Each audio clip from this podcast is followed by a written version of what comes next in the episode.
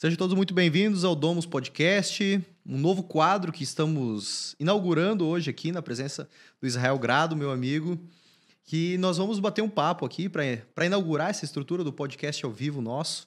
A gente já fazia o podcast, mas através uh, de uma forma online, que é o podcast Construir para Vender, que permanece ele, principalmente com os alunos da comunidade.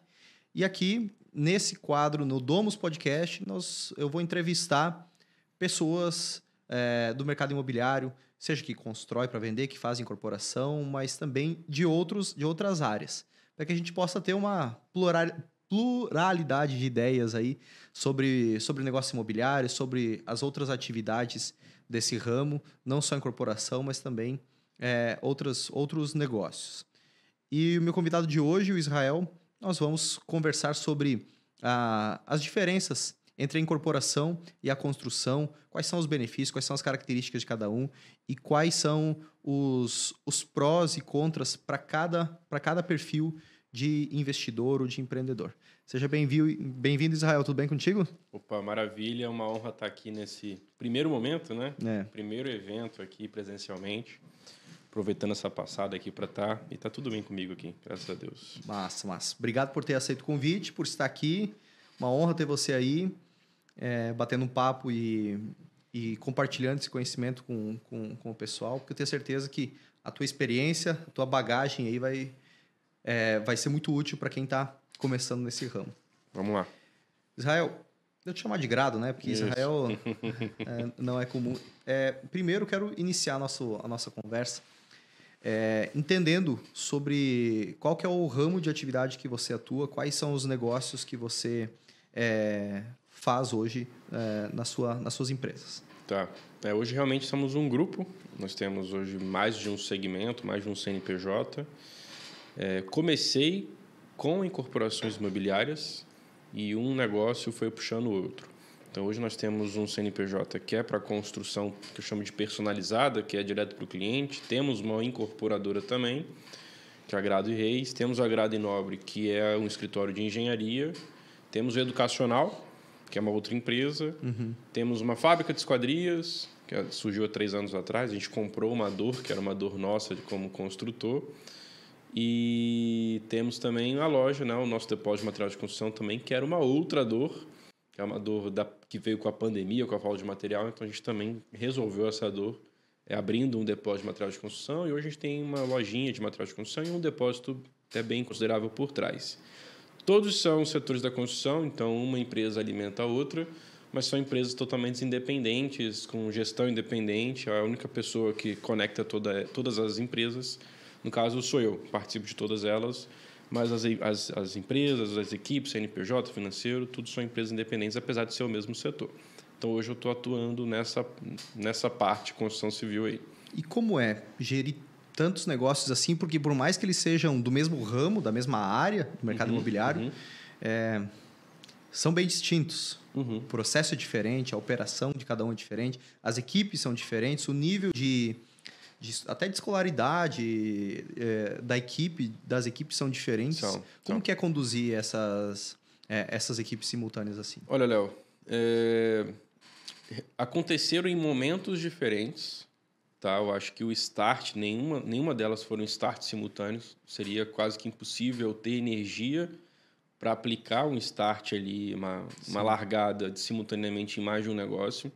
Então, nascer o um negócio, fazer ele rodar, ele, ele suga uma energia hoje do gestor, do empreendedor muito grande. Então, agora mesmo você está colocando energia aqui num, num negócio que você está tá, tá nascendo, né? Uhum. Então há um gasto ali de energia, de investimento mental seu aqui muito grande. Então é um passo de cada vez. Tô, a gente está falando de oito anos de história, apesar de ser, acredito que oito anos é muito pouco, uhum. e, e, a gente foi atendendo às necessidades, nada foi planejado.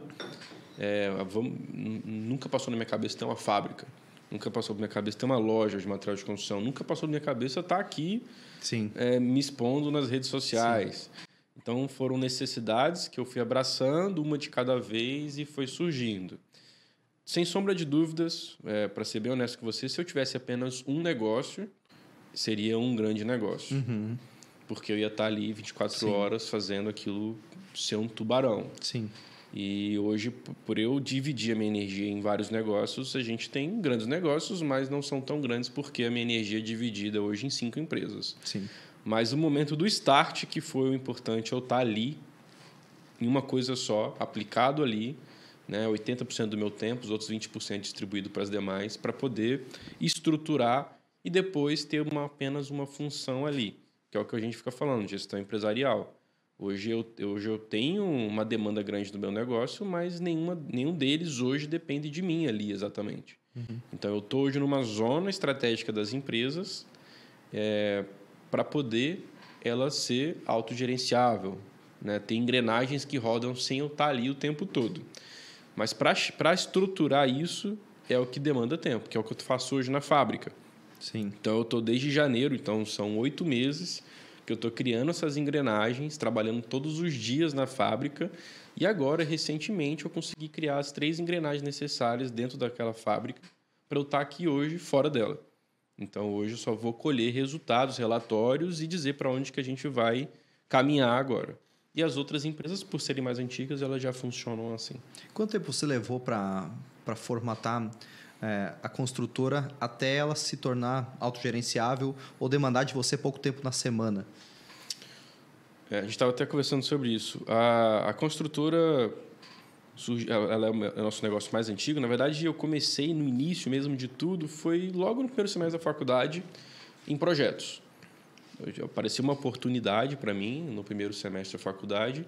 Encarei essa oportunidade, trouxe um engenheiro já formado como um braço direito. A gente começou a fazer projetos para pessoas que construíam e vendiam, uhum. que é o que a gente está aqui falando hoje. Sim. Só que são pessoas que faziam isso de forma muito amadora. Uhum. Eram mestres de obras, eram corretores que construíam e vendiam, sem estratégia, sem nada. E aquilo chamava a minha atenção. Cara, se um cara como esse constrói e vende, se eu fizer algo um pouquinho melhor, eu vou vender muito melhor, vou vender com muito mais facilidade. Então, eu comecei a estudar os meus concorrentes. Então, o meu negócio surgiu como projeto.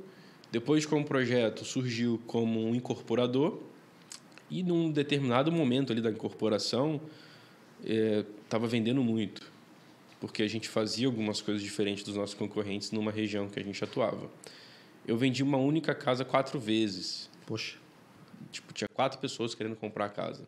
E eu só tinha uma casa disponível naquele momento. Então, uma casa foi realmente vendida, as outras três foram vendidas para serem entregues daqui a pouco. E foi quando eu comecei a ter cliente é, no relacionamento. Então, eu nunca tive cliente. Eu fazia casa e vendia casa. Vendia casa depois pronta. Uhum. Sempre foi o foco. Então, ali eu comecei a ter cliente. Que aí já não virou mais, apesar de ser uma casa, um projeto engessado, virou uma construção personalizada, porque mesmo que seja engessado, tem um memorial, vai ter a vai demanda ter do cliente ali, vai ter o cliente visitando a obra, vai ter o cliente pedindo para mudar uma tomada de lugar, vai ter um cliente pedindo, enfim, colocando as necessidades deles ali em loco. E ali virou uma construtora. E nesse ciclo da construtora, começamos a escalar, ter diferenciais, teve aquele boom. É, eu, eu, falo muito sobre ciclo de construção civil, porque dois, três anos toda construtora Sim. tem um boom, o cara acha que está mandando super bem, mas a, a, na construção as coisas são um pouco médio e longo prazo, então a gente vai colher o resultado disso depois. E depois veio água abaixo, de fato, assim, é, as engrenagens quebraram, Sim. tudo dependia de mim, diversos problemas. E depois eu comecei a resolver esses problemas e veio meu filho. Então acho que o nascimento do Noah, vai fazer três anos agora isso, ele fez eu estruturar o negócio para que eu não precisasse ficar ali dentro. Sim.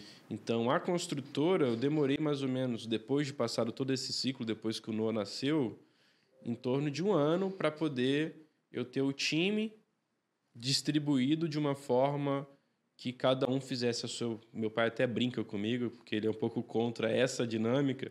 Ele fala que cada um aperta um botão. então, de fato, hoje cada um aperta um botão. E hoje o meu único trabalho, que é o mais difícil, é cultura para que essas pessoas queiram ficar por longo prazo, para resto da uhum. vida. Então, hoje, a, o meu trabalho na construtora é como se fosse botar lenha num fogo. Sim. Aquele fogo está acabando, eu preciso pôr mais lenha. Como? Como motivar o meu time? Como manter uma cultura empresarial para poder aquilo ali se restabelecer o tempo todo, né? Sim. Um ciclo sem fim. Que é um grande trabalho. É um, é um trabalho que eu acho muito difícil manter time motivado, mas eu preciso manter o meu time motivado sendo um espelho para ele. É mais ou menos é. que eu aplico. É, eu, eu admiro muito quem tem vários negócios como você, assim. Porque eu não teria, não seria a pessoa que, Aham. que faria isso, Aham. sabe? Eu não teria é, a personalidade para isso aí. Prefiro, nesse momento, e, e assim, não, não tenho certo ou errado, né?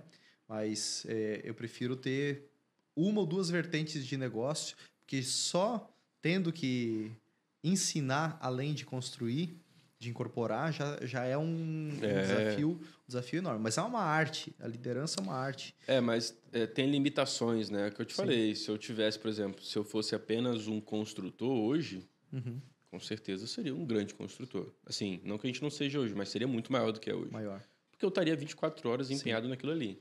Quando a gente tem vários negócios, várias frentes diferentes, eu preciso ter um controle, uma coisa que eu tenho hoje por ser sistemático, de hoje eu sou Israel da fábrica, Uhum. amanhã eu sou Israel da construtora. Uhum. E consigo me desligar, assim. Trocando sou, tipo, chapéu tranquilo. Exatamente. Hoje eu sou um person- personagem, amanhã eu sou outro personagem. Sim.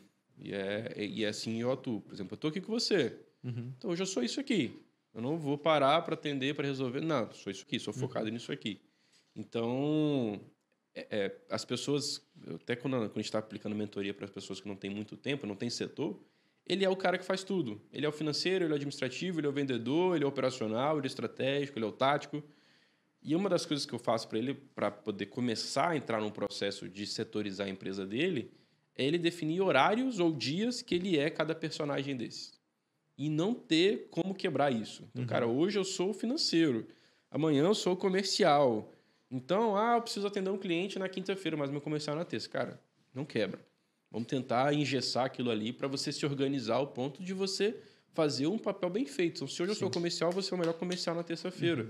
Pô, na quinta-feira é meu dia de rodar a obra. Então, na quinta-feira vamos rodar a obra. Sim. Então, eu tenho essa organização em várias empresas, né? Então, cada dia da, do- da semana eu sou uma empresa, vamos dizer assim.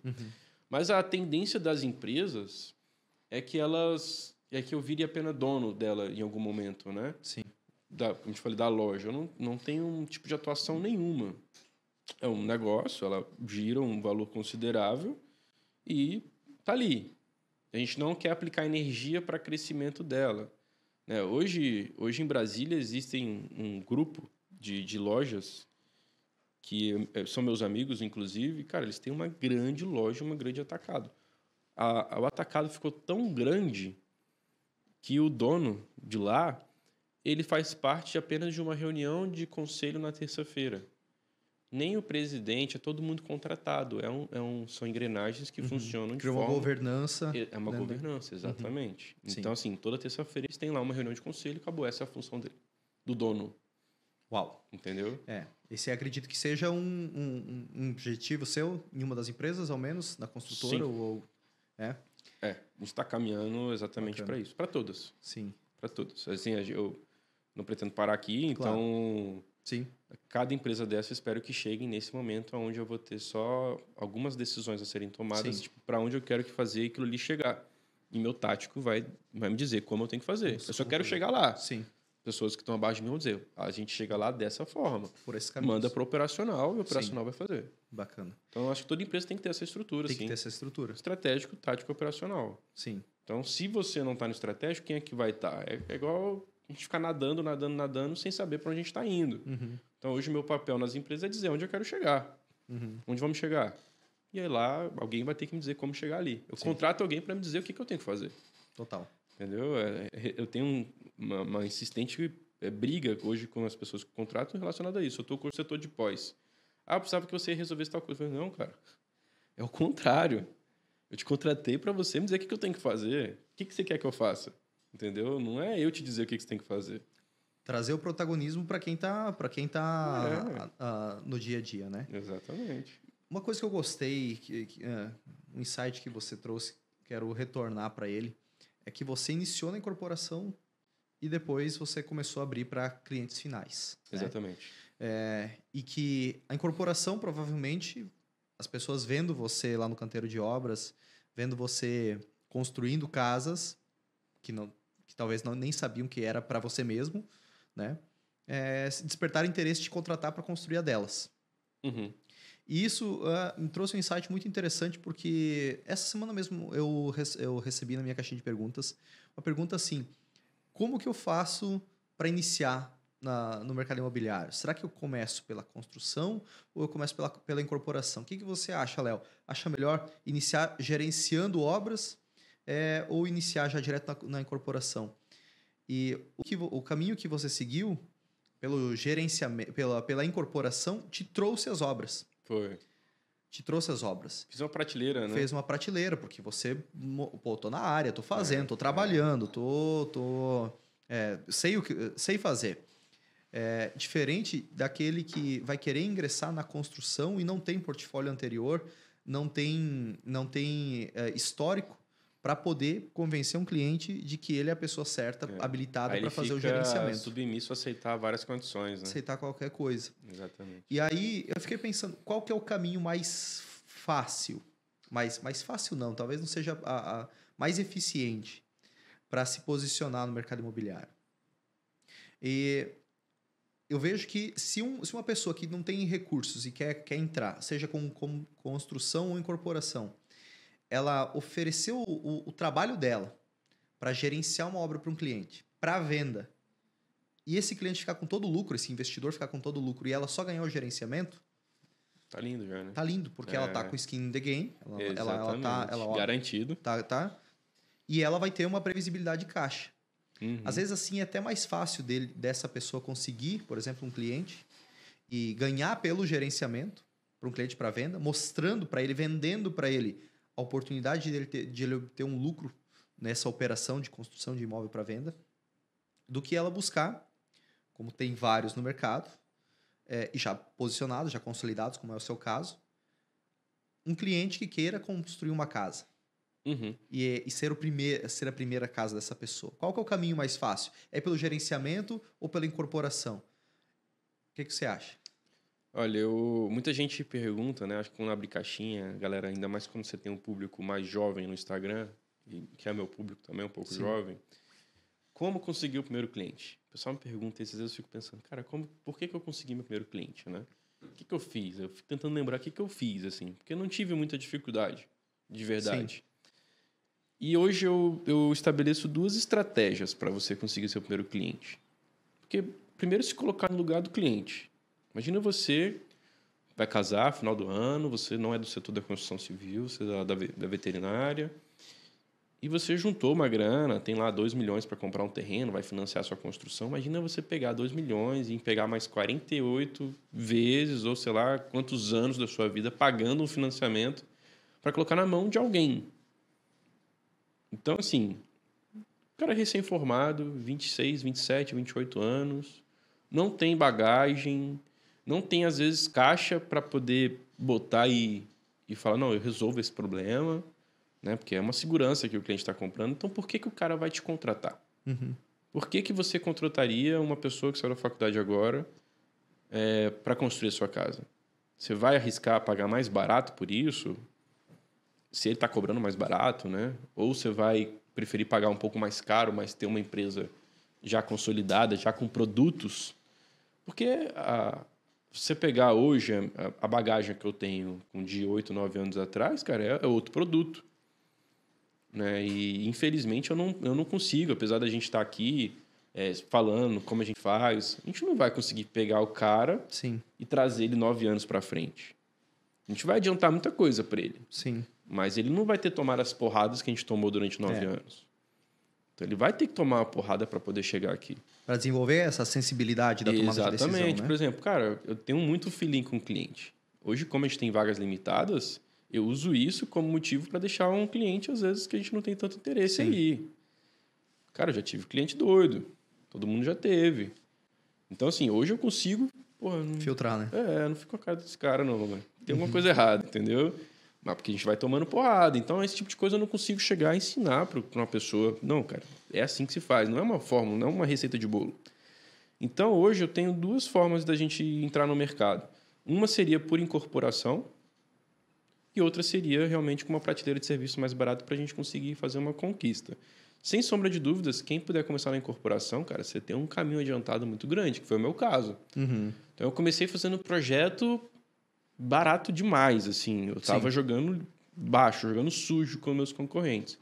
Projeto, assim, mal feito também, pra ser bem sincero. Cara, eu sou um engenheiro, não sou arquiteto. Então, fazer uma caixa de fósforo É. para um construtor, fazia, jogava num software de dimensionamento e vendia aquilo ali com um amigo que era engenheiro por trás assinando. E eu fazia essas vendas de projeto para construtores. E quando eu comecei a ver esse mercado, eu fui atrás de recurso, que é o que você ensina a fazer. De uma forma muito amadora, inclusive. Né? Hoje, com o conhecimento que a gente tem para levantar recursos, a gente levanta com mais facilidade Sim. e muito mais bem estruturado. E eu consegui levantar recursos com um tio. Né? Um tio, no Natal, mostrei para ele a proposta. Cara, o pessoal ganha dinheiro fazendo isso aqui. Eu mostrei anúncio para ele. Olha isso aqui. A gente faz muito melhor e, enfim, vai vender. E, nessa época a gente dobrava o valor investido. Né? Hoje eu não consigo dobrar o valor investido. Em alguns lugares do país dobra ainda. Dobra, é. Dobra. Eu não dobra. cons- é. Mas se falar isso na internet, o pessoal vai, Fala que não, vai né? jogar pedra. É. Cara, nessa época eu dobrava. Era um valor investido mais ou menos de 300 mil lote de construção e a gente vendia por 600. E eu mostrei isso para esse tio, para esse tio. Ele tinha acabado de se aposentar, então ele recebeu um dinheiro de aposentadoria e num, um, poucos dias depois ele falou, cara, abre uma conta, abri uma conta e ele transferiu 600 mil. Então com 600 mil a gente fez duas casas. E com essas duas casas multiplicou para quatro, devolvi 900 para ele e já tinha recurso para poder tocar sozinho. E, e essa casa, que era um produto, é diferente de eu falar, né? Chegar, você quer construir a sua casa comigo. Ó, eu faço isso, faço aquilo, eu uso essa metodologia. Cara, não era isso. Eu mostrava. A minha reunião era na obra. Não tinha escritório também, né? Sim, sim. Então, assim, cara, vamos marcar lá na obra. Que é a melhor coisa que tem, uma casa quase pronta. Tipo a que a gente foi hoje. Ali você chega, leva um cliente ali, Uhum. ele vai ver. É diferente de eu ficar falando, né? Qualquer um fala. Mas mostrar ali, eu estava ali, numa casa, pronto, numa uma bancada da cozinha, atendendo o cliente. Então, eu comecei a fechar muitos projetos já mais caros por causa do produto Uhum. e chegou nessa situação que muita gente queria comprar casa. E eu não tinha casa disponível. Igual na pandemia. Se eu tivesse 20 casas na pandemia, eu tinha vendido as 20 casas. Sim. Eu não tinha. Então eu fazia venda personalizada. Mas é totalmente diferente. Eu entrei num mercado diferente. É, e não é que há um arrependimento, não. Mas a, a, a curva de aprendizado da construção personalizada com o cliente é totalmente diferente. Sim. É assim, é, é questão de relacionamento, estruturação de contrato, é, tem, você tem prazo, você tem cronograma, você tem orçamento. E eu não entrei no gerenciamento. Faço gerenciamento há dois anos. Ah, tá. É. Você fazia preço global, né? Um- Só preço global. Só Sim. preço global. Então você imagina o tamanho do- das porradas né, que a gente Sim. foi tomando. Preço global, porque eu fazia venda. Então, olha, as minhas primeiras casas vendidas foram vendidas a preço de venda. Uhum. Foi muito bom, financeiramente falando. Então, não tinha tanta oscilação de preço como tem hoje. Sim. Hoje seria um Era risco. mais previsível. Era né? bem mais previsível. É, mas era preço de venda, 600, eu lembro, 600 mil reais. Aí eu vendi para um, eu lembro dos meus primeiros clientes. Vendi para um que era um professor de engenharia, inclusive. Pô, o cara era um senhorzinho legal, então ele entendia de engenharia. Sim. E o meu diferencial para os meus concorrentes é que eu era engenheiro formando, nem era formado ainda. Então eu, eu conversava com ele de uma forma é, mais convincente do que os meus concorrentes. Meus concorrentes usavam lona na impermeabilização, assim, aquelas coisas do, do, do que dizem que dá certo, né? Então a gente estava com diferenciais. Eu, eu tinha registro da obra, porque eu, eu batia muito nessa tecla. Isso aqui é uma casca. Né? Isso aqui é parede, mas o que, que tem dentro aí? Aí eu ficava mostrando, né? Sim. Vídeo, foto, fazer tipo um book da obra. Essa foi por isso que a gente começou a vender com muita facilidade, porque a gente tinha um registro, assim, o quadro elétrico sem a tampa, tudo organizado, os fios bonitinhos, né? E, e esse era o nosso diferencial. E a gente vendeu para esse cara, que é o seu Luiz. Aí eu tinha um, uma um outra pessoa que ela queria dar um, um apartamento mais uma grana. Aí já ficou, tipo assim, não é prioridade, porque o outro era 100% grana. Esse cara quer dar um apartamento mais uma grana. Aí a gente foi e fechou com esse cara do apartamento mais uma grana. Ele me deu um apartamento e mais a grana. Com a grana eu fazia praticamente a casa e o lote. Ainda ficava com o apartamento. Eu fiquei com esse apartamento até recentemente. Eu vendi ele ano passado. E teve mais um terceiro cliente. E o quarto foi até um caso bem, bem sinistro, porque o quarto eu conheci ele na semana.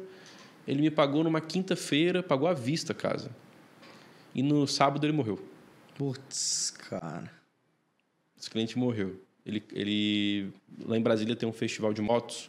Tinha um motão, cara, a casa era era, o cara era bem assim. E ele voltando desse negócio, ele morreu.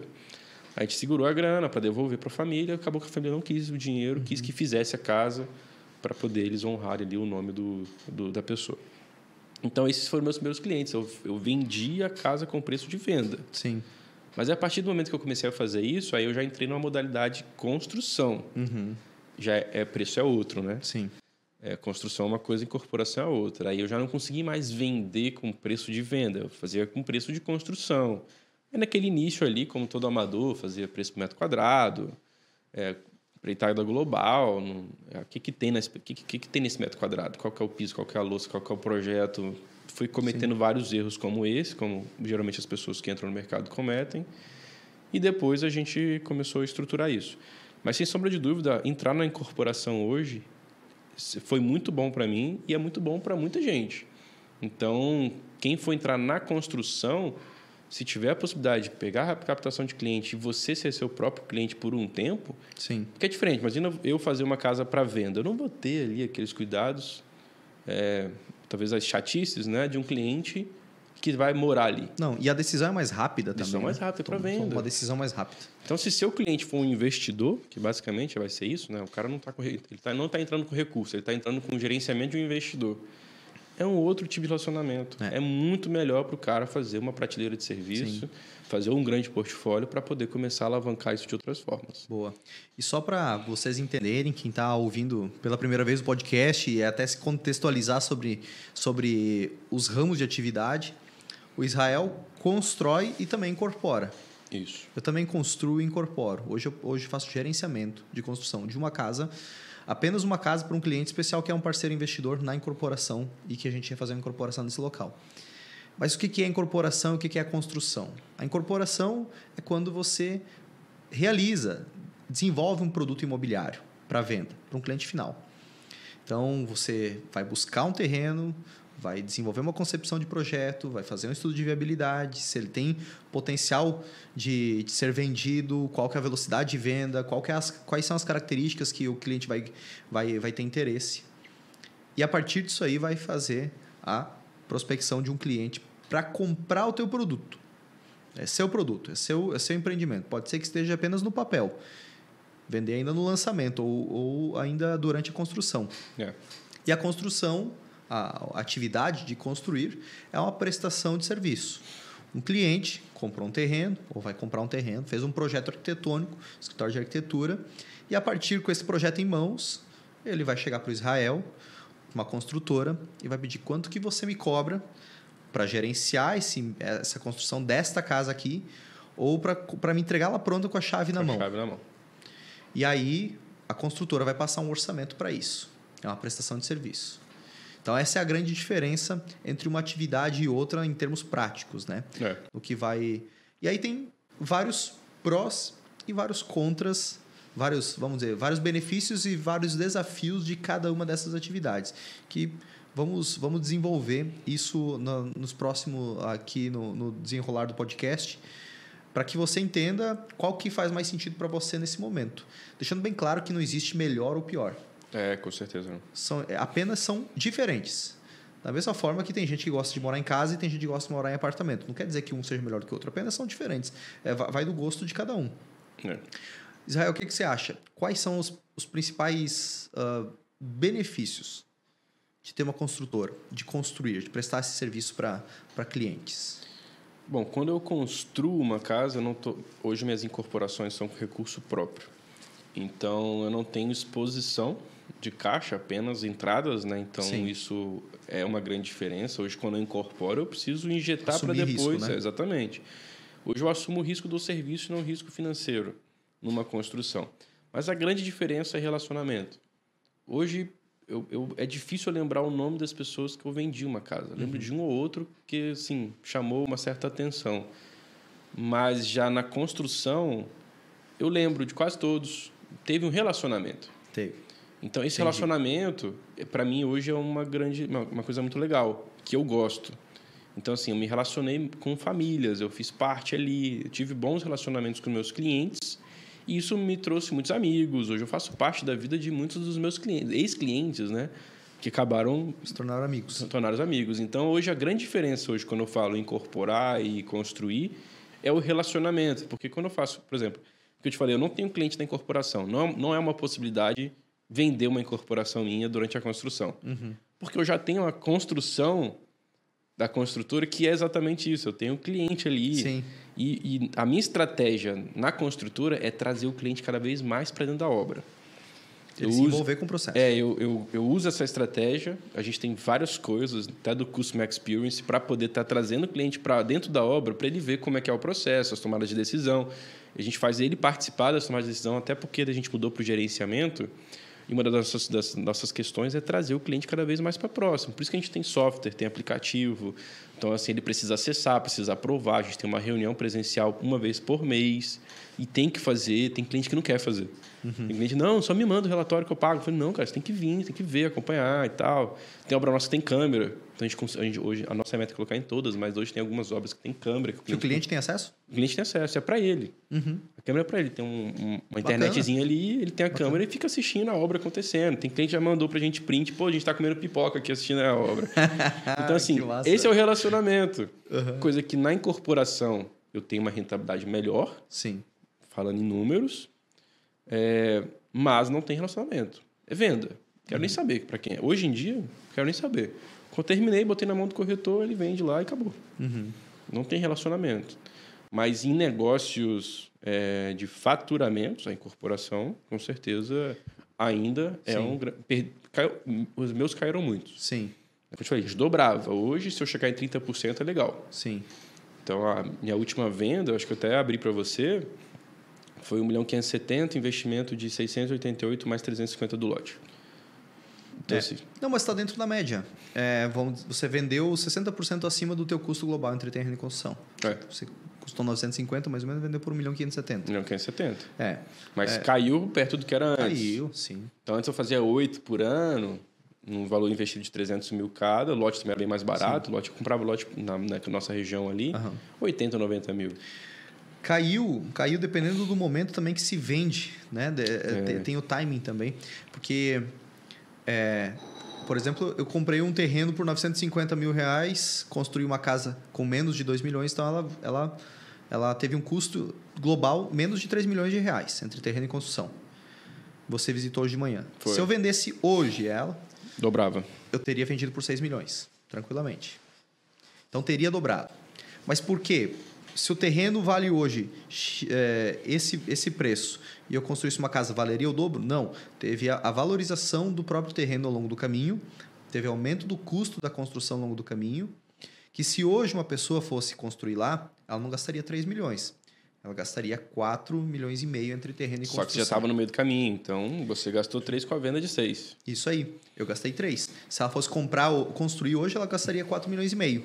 Então, qual que, é, qual que vai ser a, a tomada de decisão dessa pessoa? Poxa, é, quem vai pagar 4 milhões e meio, ou vai pagar, no caso, 6, é uma pessoa com poder aquisitivo legal, provavelmente tem uma empresa, tem, já tem clareza das prioridades que ele tem que assumir no dia a dia, de decisões. Será que vale a pena realmente me envolver com uma obra? Vale a pena eu, eu contratar alguém para executar, definir projeto, definir acabamentos? Ou vale a pena eu comprar um imóvel pronto e diminuir essa, esse processo entre, entre a aquisição e a moradia, que pode levar, pode levar mais dois de 12 anos, meses é. ou até 12, uh, uh, dois anos para estar morando naquele imóvel que planejou lá atrás e se envolvendo com o processo. O que, que é menos, o que, que é mais eficiente?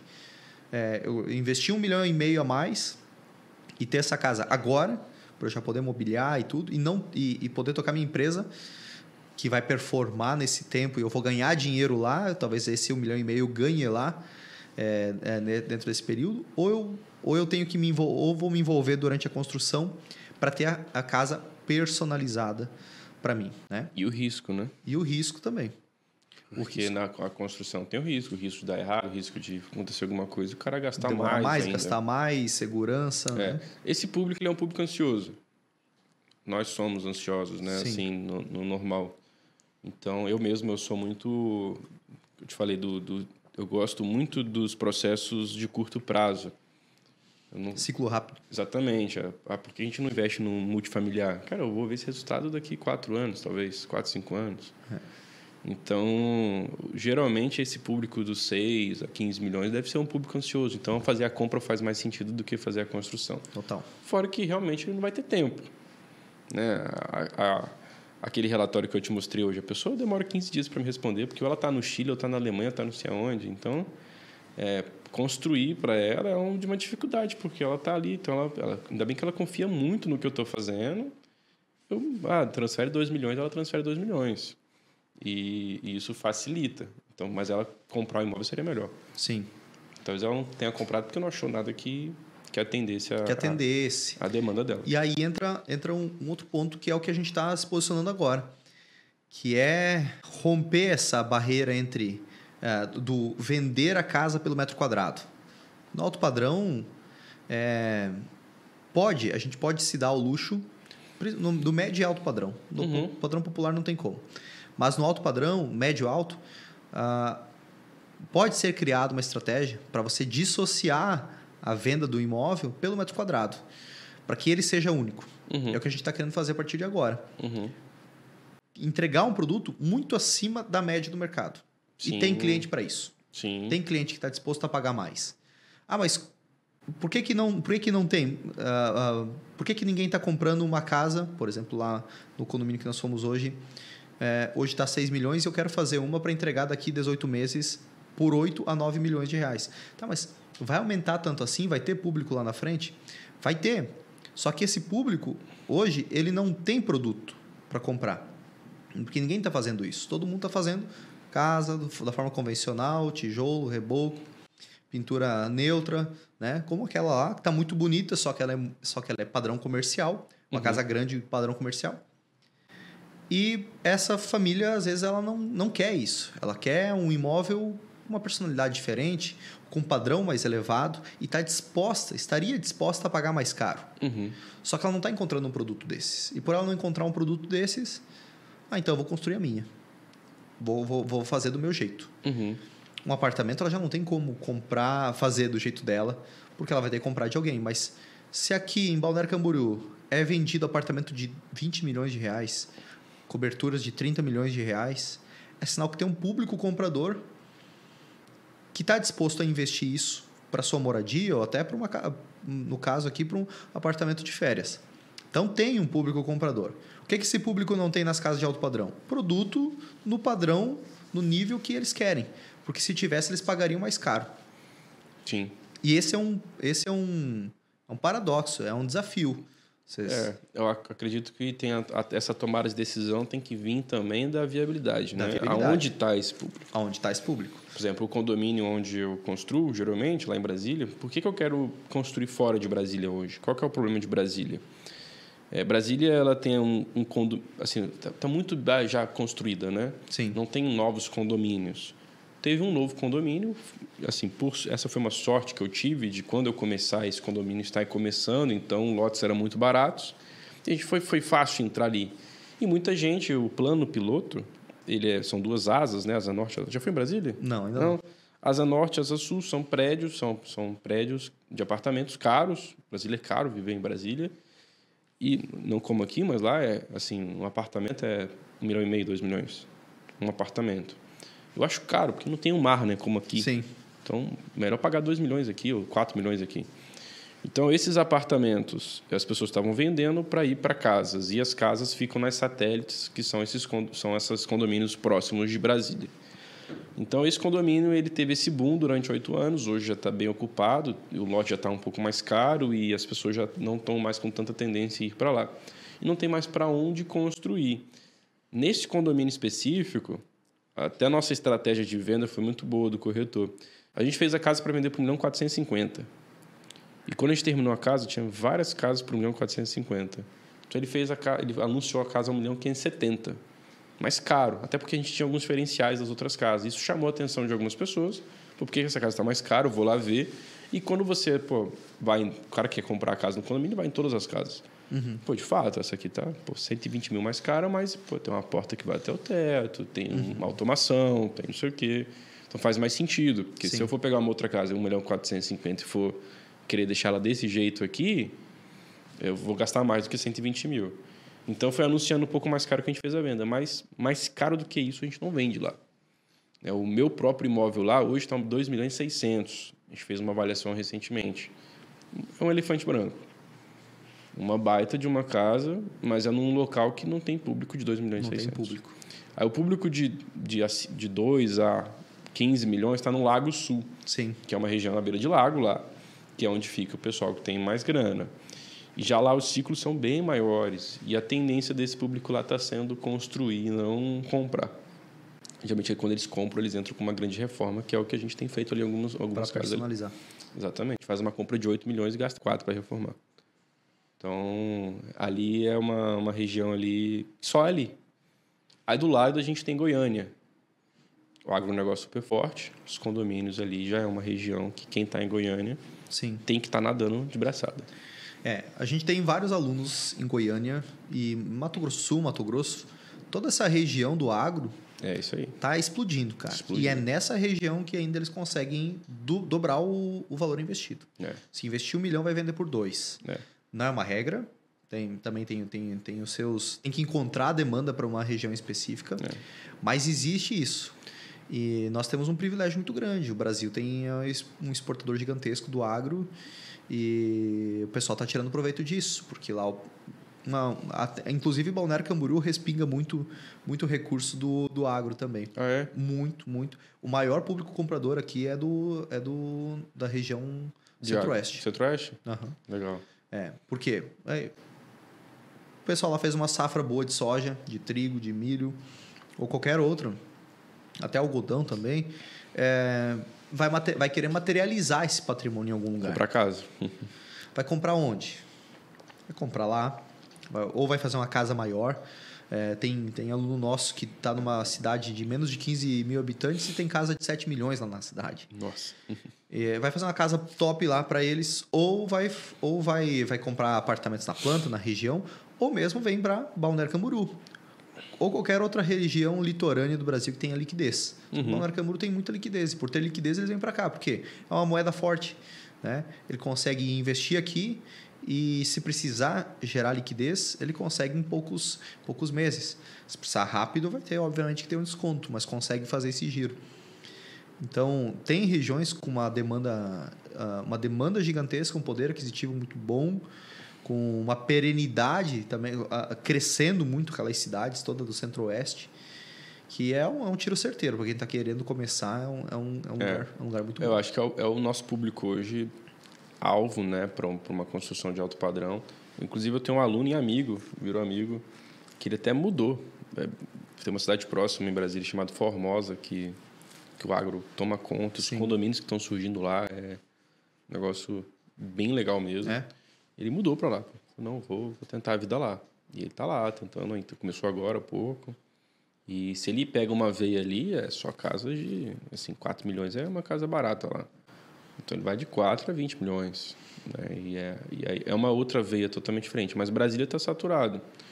Então a gente vem hoje até usando os próprios alunos para poder estar colocando uma perna em cada lugar aí para sentir onde a gente vai. Mas Sim. Goiânia está ali quase já aqui Sim. acontecendo. Você está construindo fora de Brasília também? Só assessorias. Só assessorias. Só assessorias. Hoje, quantas obras simultâneas você tem na, na construtora e quantas na incorporadora? São, são CNPJs diferentes? São CNPJs diferentes. Na construtora nós temos 20 obras simultâneas, isso já há algum tempo. Uhum. É, já deve fazer uns três anos aí, desde 2019, mais ou menos, que a gente está com 20 obras simultâneas. Então, toda a construção que a gente termina, a gente já tem alguém para estar entrando. Hoje a gente resolveu tentar uma ampliação. Então, a gente está usando um sistema trainee para estar com, com engenheiros já preparados para poder ir abraçando ali algumas oportunidades. Mas o nosso objetivo real mesmo não é de aumentar a quantidade de obras e aumentar o ticket de cada obra. Aham. Então, ao invés de fazer 20 obras de 1 milhão, 1 milhão e meio, a gente está tentando pegar 20 obras acima de 4 milhões. Sim. Esse ano a gente entrou com meta de valor mínimo de 2 milhões por construção. Então, já já estamos nesse, nesse cenário, né? Sim. 20 obras simultâneas com 2 milhões para cima. Uma obra específica que a gente até conversou, que vale umas três obras, mas a grande maioria ali está 2 a 4 milhões na construção, que para Brasília está legal. Uhum. Ainda mais na região que a gente, a gente não, atinge muito o Lago Sul. O Lago Sul tem quatro construtoras ali que estão naquela região por uma questão de arquitetos. Tem um, tem um grupo de arquitetos que dominam aquela região e se você não paga alguma comissão para aqueles arquitetos, você não vai ter acesso àqueles clientes. Uhum. A gente ainda não tem essa essa metodologia de, de captação Sim, de cliente, sim. mas se eu não, não entrar, também não vou ter. Aham. Então, talvez a gente tenha que começar a fazer práticas assim, pra, Sim. ali naquela região. Ou então sair de Brasília, que também é, é bem possível. Na incorporação, hoje, atualmente, a gente acabou de fazer uma venda, temos mais duas ali em construção, e a gente segurou de fato para entender aonde a gente vai botar dinheiro agora. Certo.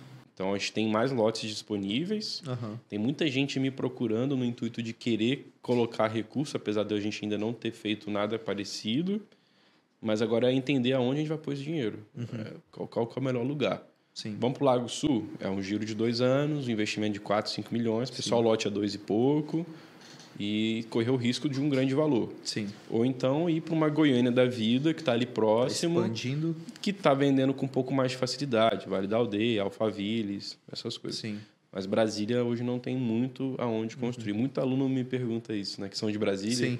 Ah, onde você Onde constrói? Onde você constrói? Vamos Alta Boa Vista? Falei, cara, Alta Boa Vista é esse cenário agora. Você constrói e vende com facilidade.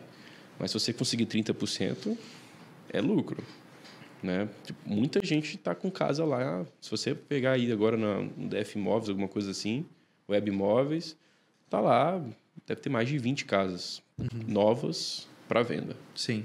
Então, isso acaba cada vez mais diminuindo o nosso lucro ali daquela região. É, aí entra a análise da demanda, né? Precisa fazer a análise da demanda, identificar se aquela região ali já é sinal, sinal Ali tá- amarelo para vermelho. Ó, Exatamente, amarelo pra tá, vermelho. tá saturado, é, tem muita, muita unidade, Muita. começa a virar leilão, porque alguém desses 20 vai precisar vender.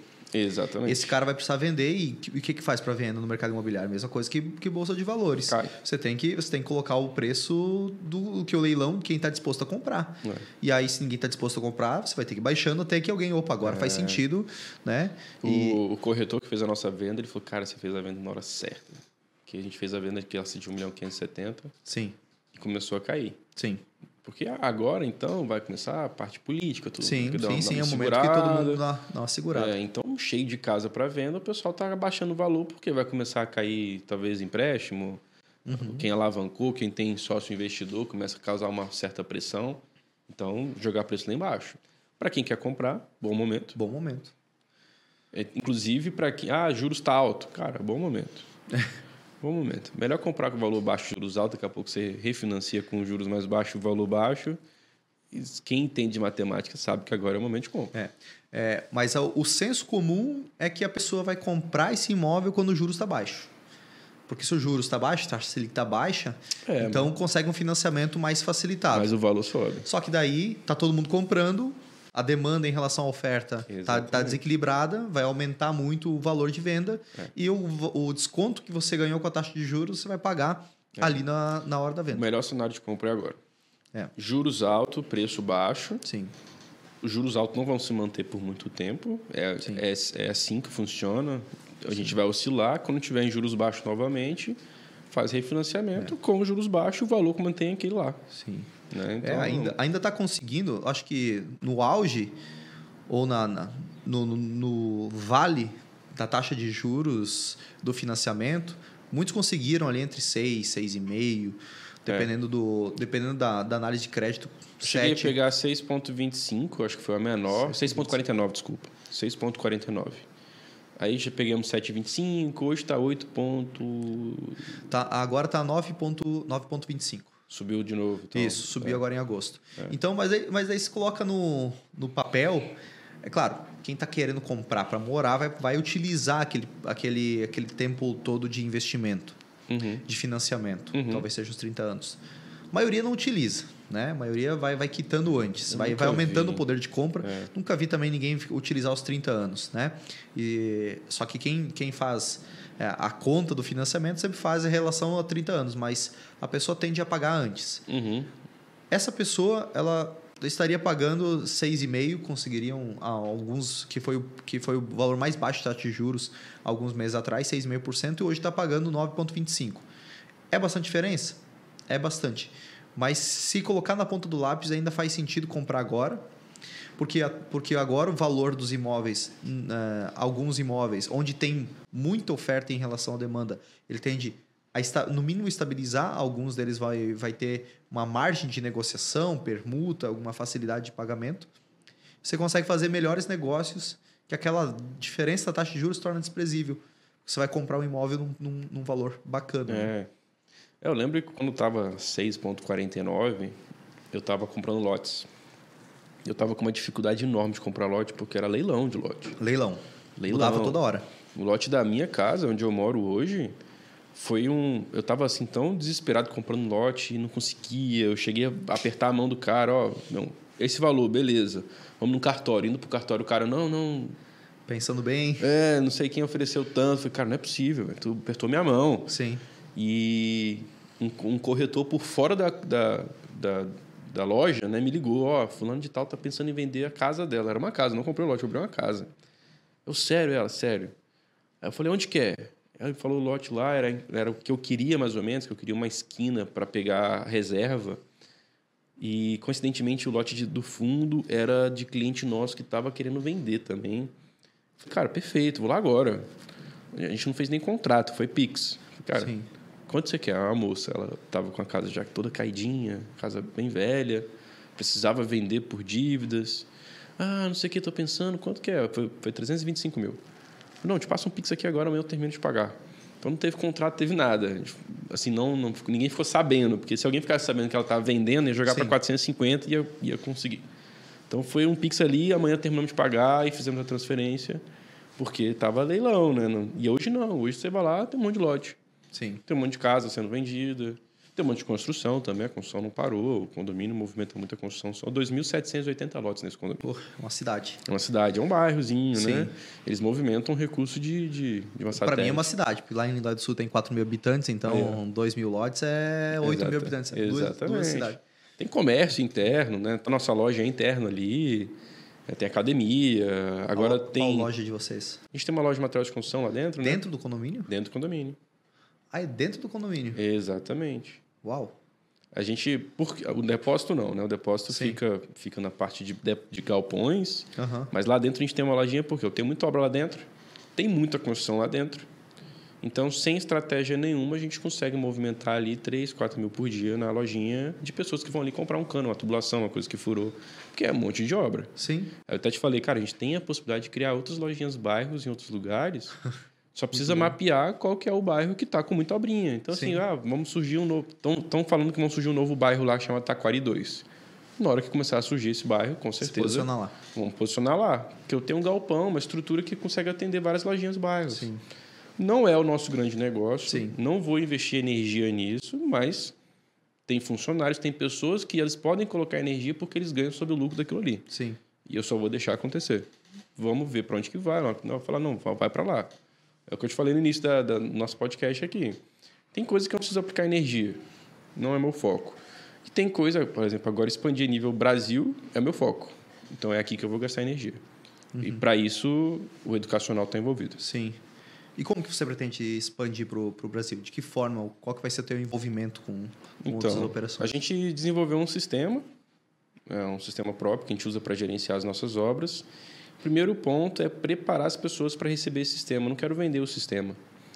Eu não, não pretendo vender o sistema como RP. Até porque, se você não faz como eu faço, o sistema vai virar como qualquer outro.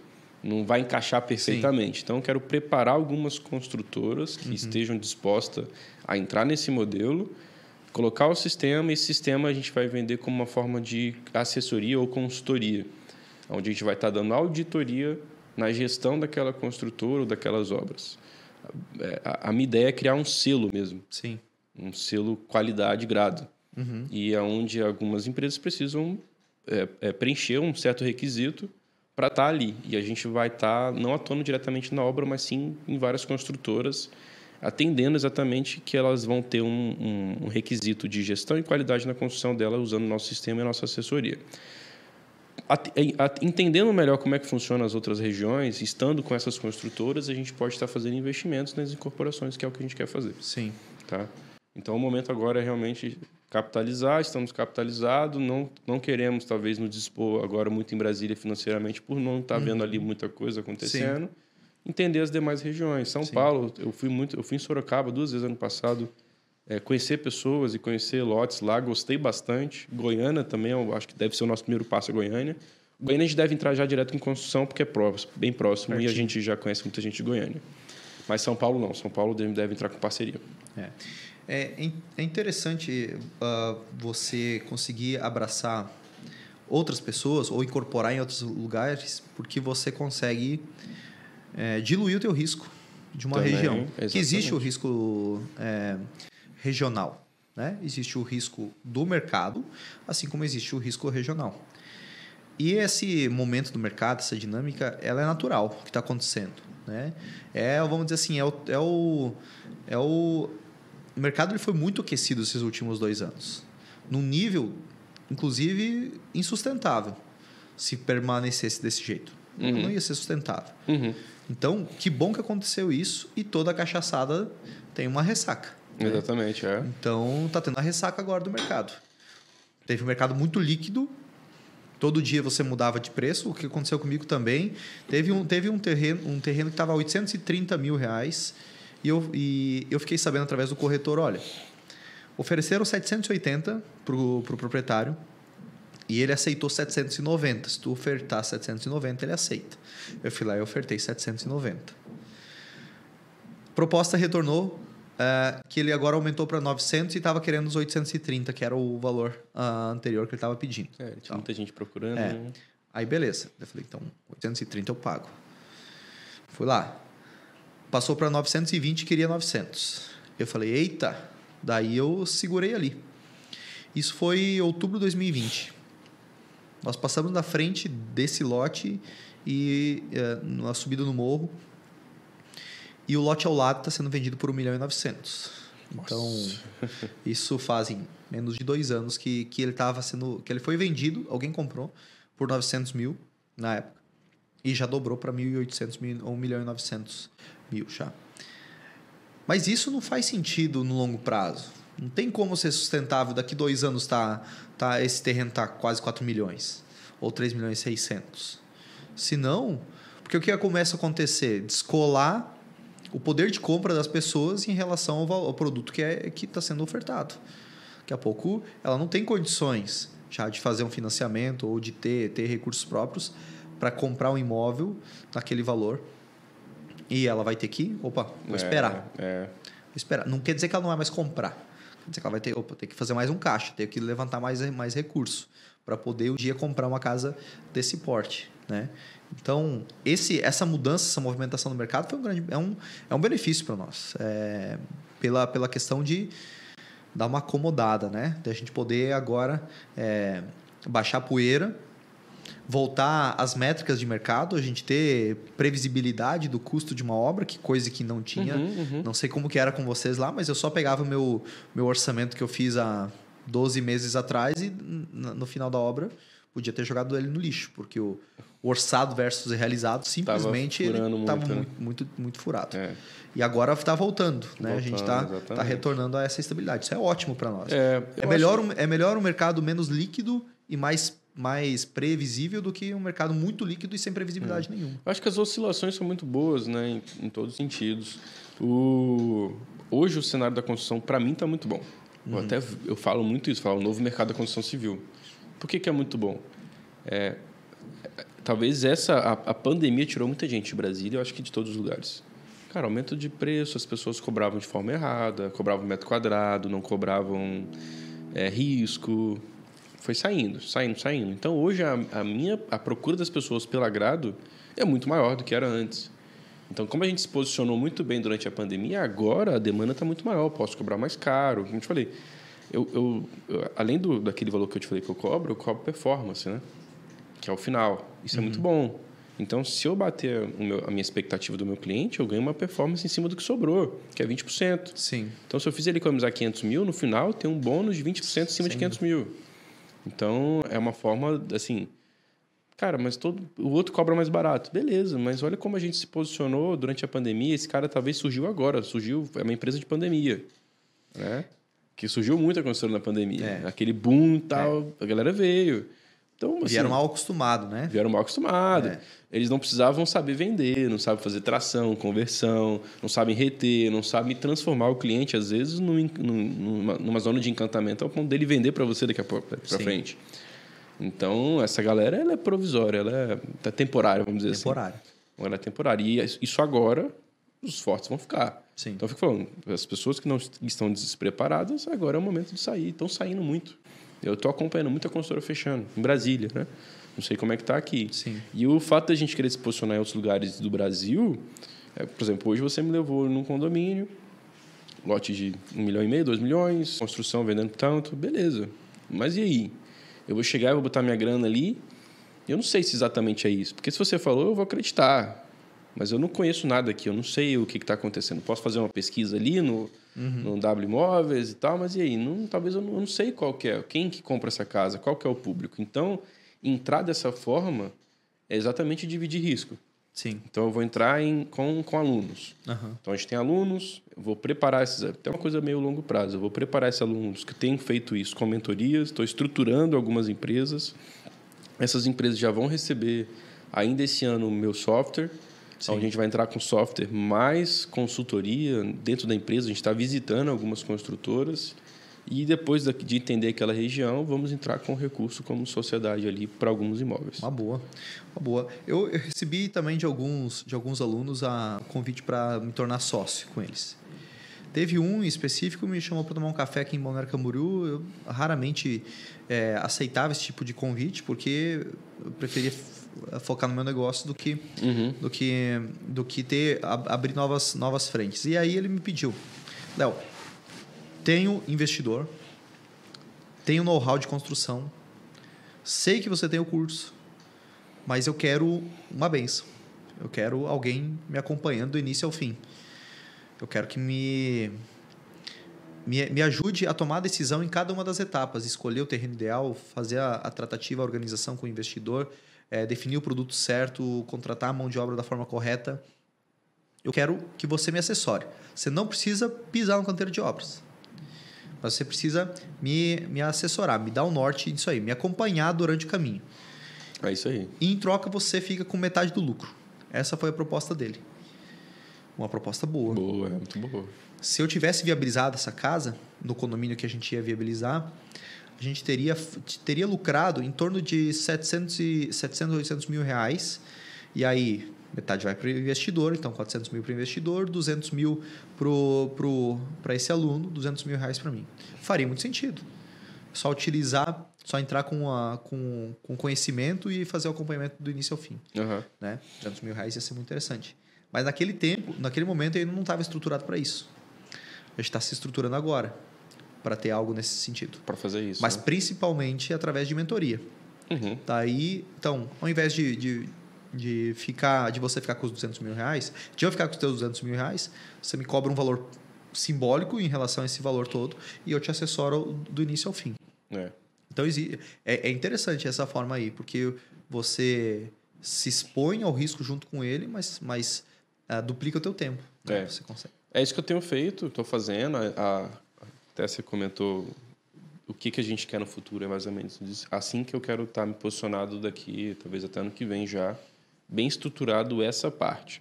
Mas tem um problema isso, que é um problema do retorno.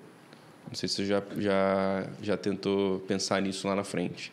Por exemplo, esse cara ia te passar 200 mil para você, mas ele quer só ele estava só inseguro. Aham.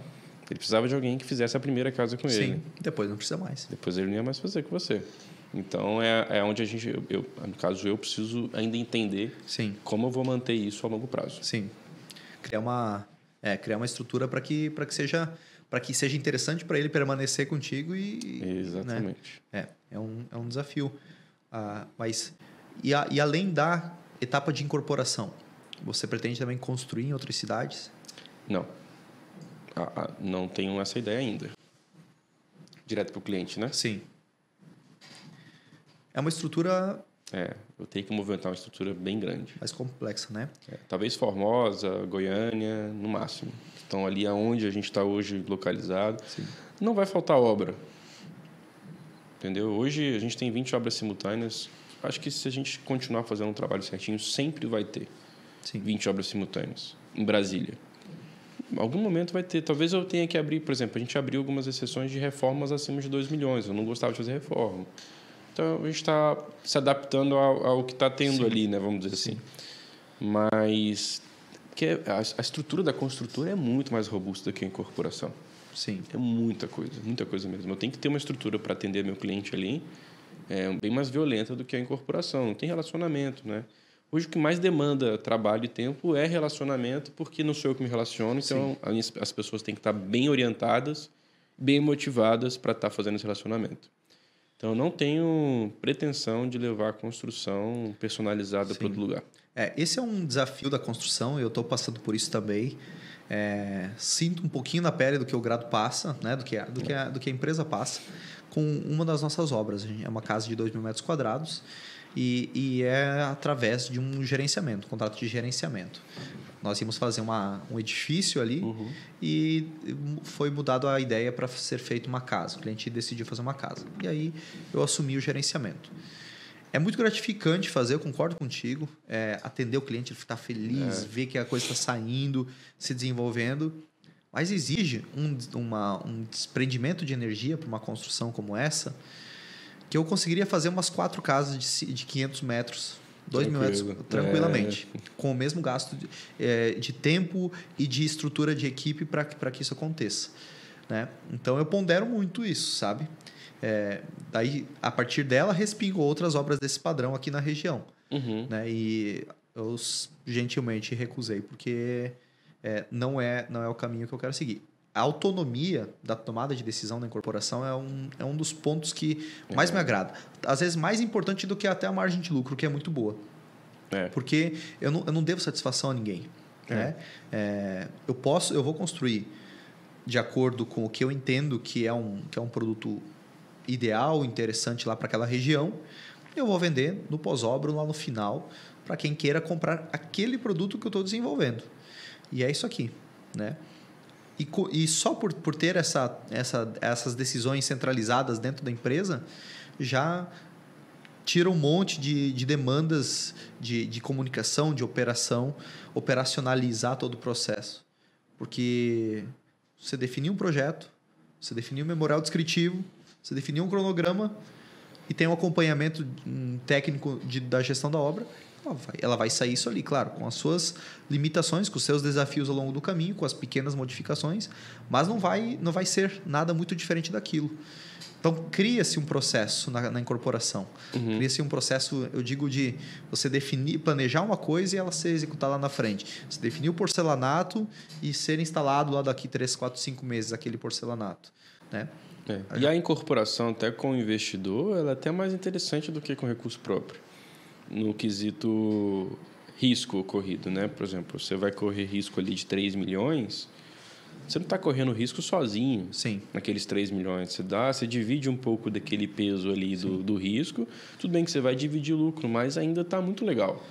Então, essa autonomia que você tem na incorporação hoje faz todo sentido. Assim, fazer. Por, por que, que eu quero expandir incorporação e não construção? Sim. É, a construção eu não quero parar de fazer. Acho que é um ganho muito legal no relacionamento. Inclusive, eu estou sentindo um pouco de diferença de público, né? Como eu te falei, a gente não aumentou a quantidade de obras, Sim. trocou de público. Trocou de público. O, o público que já tem uma grana está fazendo uma terceira casa. É diferente daquele cara que fazia a primeira casa. Com certeza. Entendeu? É tipo o primeiro filho e o segundo filho. né? Exatamente, já fica um pouco mais de lado ali, Sim. a gente tem que trazer o cara para a obra Sim. quase. Então, a pessoa que fazia a primeira casa, estava constituindo uma família, estava ali o primeiro, geralmente meu, meu primeiro público é esse, né? Aham. Ele casou, morava num apartamento, a esposa engravidou e está fazendo uma casa.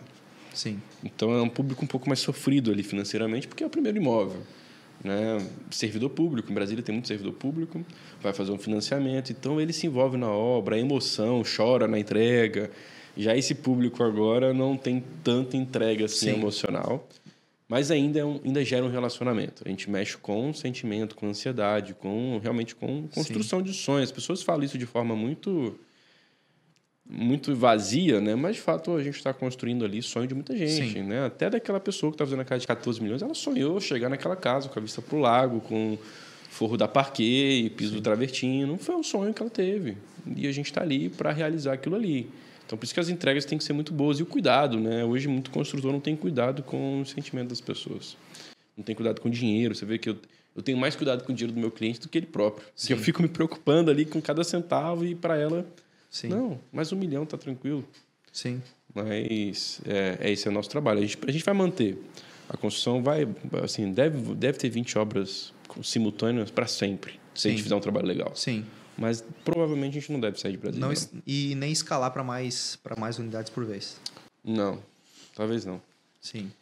Assim, a princípio. É, o feijão arroz está dando certo, né? Tá dando certo. Para você ir para 30 é outra estrutura. É, a gente tem que estar tá crescendo sempre. Sim. É, ou está crescendo ou está. Ou está apodrecendo. É. É, então a gente vai estar tá crescendo sempre.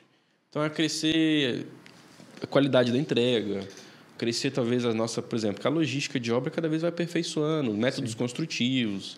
É, hoje eu quase não rodo nada em obra de agregado, areia, cimento, já consigo industrializar um pouco mais a construção. Essa é uma parte da, da, do meu trabalho que eu gosto muito de participar, da obra em si Sim. ali, das soluções.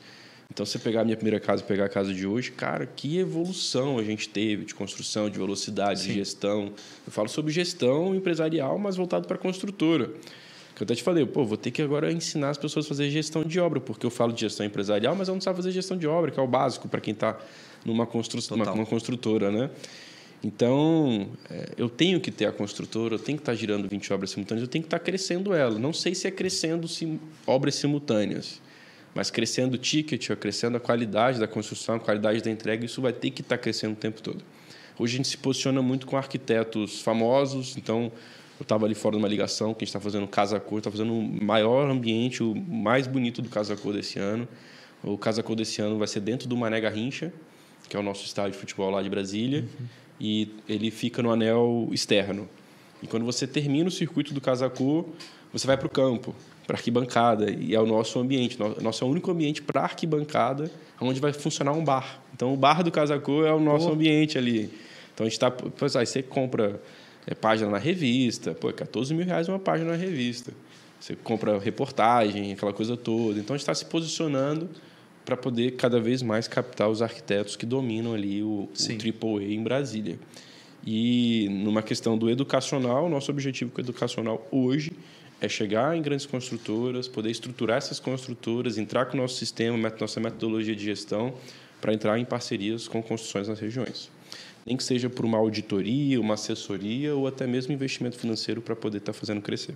Boa, boa. Essa é uma das formas, das, das poucas formas ou da forma mais, mais eficaz de se conseguir ingressar em outros mercados, em outras regiões nem aqui, nem nos Estados Unidos, nem em qualquer outro lugar do país existem incorporadoras que constroem em todos os estados do país. Assim. É, é raro isso acontecer.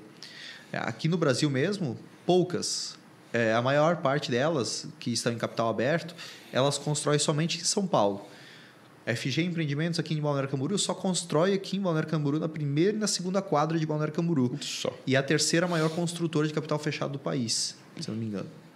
É isso que eu te falo, nunca tinha. Você me apresentou hoje, né? Sim. Não está em Brasília, não, não tem nada lá. Não, deles. não tem nada. E não sai daqui também. E não constrói na praia do lado, nem Itajaí, nem Itapema. Constrói somente na primeira e na segunda quadra de Balneário Camboriú. Se posicionou ali. Por quê? Porque mercado imobiliário, incorporação imobiliária, ela é muito regional. É. O público daqui, se tu for para Itajaí, que é 20 minutos aqui do, do centro de Balneário... É outro, né? A, o sotaque deles é totalmente outro. O que eles comem é diferente.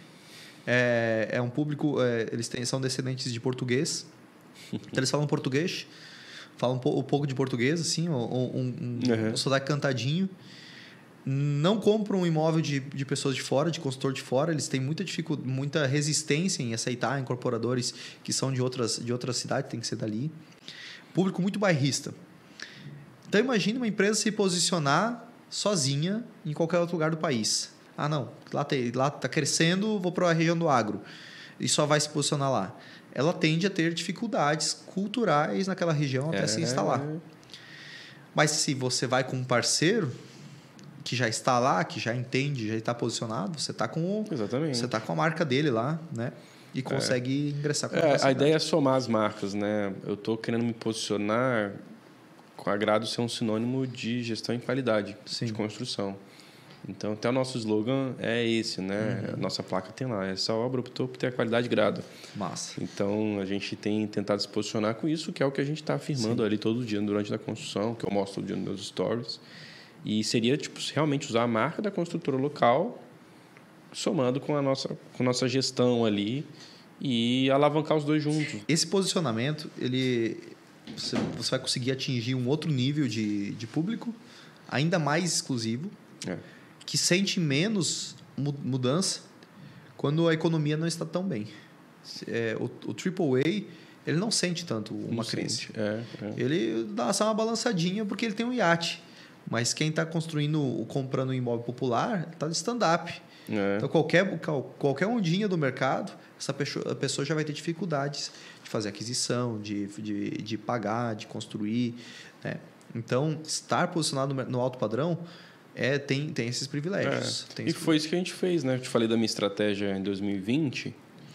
É, então, 2020 a gente, a gente a gente tinha um escritório de arquitetura, um escritório de engenharia. Eu não, eu é, elevar a minha arquitetura para o AAA era muito mais difícil, apesar deles serem muito bons, do que já pegar alguém que estava lá no AAA. Sim, Então a gente desvinco, porque eu, eu não- conseguia fazer arquitetura e ir lá na arquiteta X que atende esse público, porque eu sou concorrente dela, de certa forma. Eu faço projetos arquitetônicos. sim. Então foi o primeiro passo tirar, tirar o, a- a- É. o escritório de dentro da gente.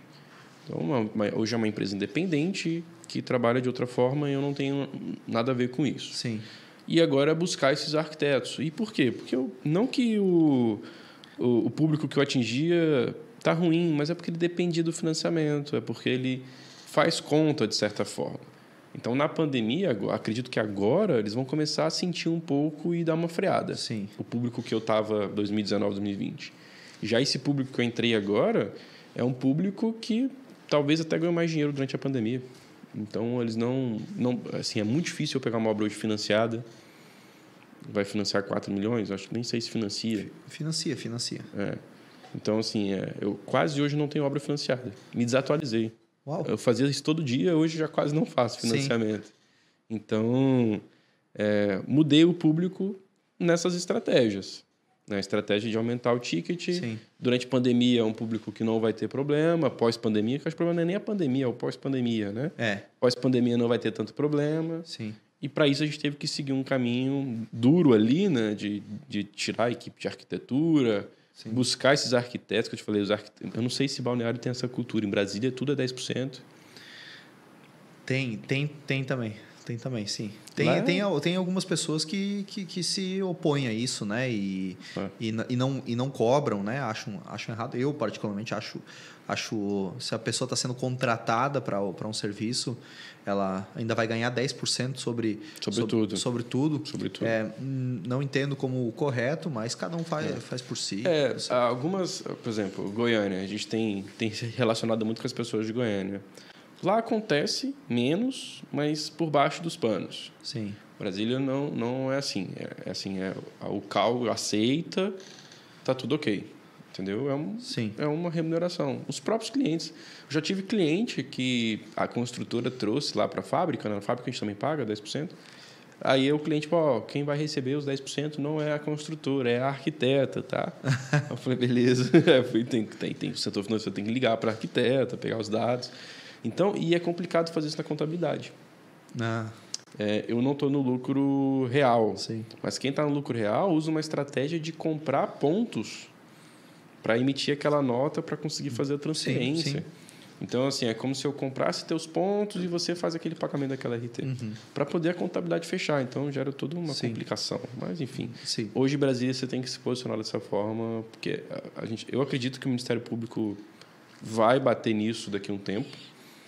É, já até escutei algumas movimentações ali acontecendo, estão esperando uma das grandes lojas lá fazerem cinco anos que não estão pagando mais RT, para poder elas conseguirem bater firme nisso, mas é, para entrar no AAA lá é assim que funciona. Sim. E quando que você vai ingressar no mercado imobiliário de Balneário Camboriú? eu vim hoje aqui para isso. É, realmente é bem interessante aqui. Sim. É, os números são, são, são absurdos. Eu estou aqui em frente a uma obra gigantesca. Os prédios aqui são muito grandes. Qual é o maior prédio que você sabe aqui? Qual a altura daqui das que está Que está construído, tem o One Tower da FG, que tem, tem são 80 e... São, são 170... Não, não, não vou nem, nem lembrar, uhum, nem, nem é lembrar muito alto, cara. Mas é... Brasília é baixo. É. Ó, o meu apartamento lá, a gente tem um apartamento num prédio de seis andares. É, é mais uhum, ou menos isso. Sim. Aí Águas Claras veio com um prédio de 14 andares no máximo, se eu não me engano. E é isso. Não, não tem mais do que é, isso. Aqui Balneário Camboriú se tornou o que se tornou em virtude dessa liberdade de construir mais pavimentos. Tem um efeito colateral disso, que é o fluxo, né? Tudo isso que imagine. Num lote de menos de 2 mil metros quadrados, você tem 150, 200 famílias ali em é. cima daquele, daquela torre. Né? Então é muita gente numa, num lugar só, onde poderia ter, às vezes, se fosse um, um, um edifício de, de seis pavimentos, ia ter menos de 20, 20 apartamentos, né? então 20 famílias. Então esse é um desafio. É. Mas esse adensamento, é, essa possibilidade de verticalizar, trouxe para Balneário Camboriú uma aura né? É, gigantesca, então se tornou aqui um, um atrativo. Né? É. Mas quem sabe? Quem sabe, né? Quem sabe? Por que não? Por que não? É, tá certo. E Grado, como que as pessoas fazem para te encontrar na, nas redes sociais aí? É, ou participar do teu treinamento? Vai ter daqui a alguns dias também, inclusive, um treinamento, né? Vai, vai, vai ser, na verdade vai ser iniciado, né? Dia 27 de agosto estaremos iniciado. em São Paulo. A gente vai estar iniciando durante uma imersão, que a ideia da imersão é apresentar quatro pilares de uma gestão empresarial para a construtora. Sim. Mas em um dia, como a gente conversou, seria insuficiente para a gente estar tá passando ali tudo que a gente precisa. Então, ali é uma introdução desses quatro pilares. E depois vamos ter alguns encontros online de cada 30 dias para estar tá eh, reforçando o conteúdo para poder as pessoas depois estarem ingressando, às vezes, numa consultoria, que é o que a gente Sim. quer chegar. Então, hoje, já, essa é a segunda, segunda edição, já teve a primeira edição, que é exatamente isso que aconteceu. Teve a apresentação de alguns pilares, tivemos algumas mentorias online e dessas mentorias online algumas construtoras a gente trouxe e entrou com uma consultoria onde a gente entra no negócio da pessoa, entende as dores, proporciona algumas soluções, até vai ao local se necessário. Sim. E esse é o nosso objetivo. Dia 27 de agosto a gente vai estar em São Paulo, dando início à segunda edição dessa imersão, junto com um grupo de mentorias. Vamos ficar aí um ano se relacionando e dia 27 de agosto a gente vai estar abrindo a nossa comunidade da Grado. Hoje a gente está no Instagram, Grado Soluções, então, só digitar Grado Soluções lá que você consegue nos encontrar. E quem sabe a gente vai estar aqui também em Balneário, acho que em janeiro. Janeiro? É. Bacana. A gente vai fazer a terceira edição aqui em Balneário. Legal. A gente está querendo Legal. trazer para cá. Tem muita gente daqui. Sim. Então, a gente está pensando em trazer a terceira edição para cá. Certo estar presente também. Eu vou vai. estar agora dia 27. Dia 27 de agosto vou estar lá em São Paulo com o Grado e com todo mundo lá. As inscrições já, são, já estão encerradas ou já estão quase completas, mas se você quiser ter é, mais informações, entrar em contato com eles. Quem sabe algum aluno é, desista e, consiga encaixar o teu, a tua participação. Vou deixar o link também aqui abaixo da, das redes sociais do Grado para que você possa é, ter mais informações sobre esse treinamento de gestão de múltiplas obras. Né? Isso aí. A ideia é essa. Como gerenciar múltiplas obras, que é o grande problema das pessoas, né? Sim. Uma, duas, quando chega em três... Espana. espana. É, espana, é verdade. E, e, além disso, o Grato está aqui para participar do evento Domo Summit. Exatamente. Esse ano já as inscrições já foram encerradas, a gente nem fez divulgação. É, como foi para um público bem seleto da, dos membros da comunidade Domos, se, se esgotaram rapidamente. Mas ano que vem, 3, 4 e 5 de março, já está confirmado a data, vai ser aqui em Balneário Camboriú. Vai ser um evento maior, tenho certeza que vai ter possibilidade aí de, de um networking de for, fora, do, fora da curva é, com outros empresários do ramo, players, tenho certeza que, inclusive, está super convidado desde já a participar novamente. Porque vai, vai ser maior o evento, vai ser uma estrutura ainda maior, a gente quer trazer uma experiência bem bacana para quem estiver aí.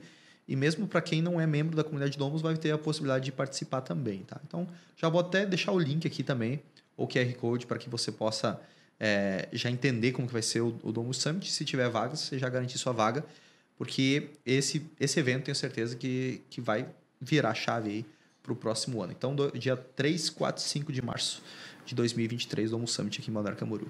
Grato. Legal. Muito obrigado aí pela tua participação, obrigado pela parceria de sempre, por ter topado essa a, a, a, o início aqui do, do Domus Podcast. E está convidado em mais vezes participar aqui comigo e trocar Legal. uma ideia, sempre é bem-vindo. Legal. Obrigado você por, por essa honra, né? Primeira, primeiro capítulo. É. Vamos testando toda essa é, estrutura nova tá aqui, aqui. Testando cadeira, testando microfone. Mas legal, com certeza eu vou estar de volta aqui. Estou adorando a cidade e quem sabe com alguns investimentos aí junto com a Domus. Valeu, tamo junto. Obrigado aí. Valeu. Tchau, tchau.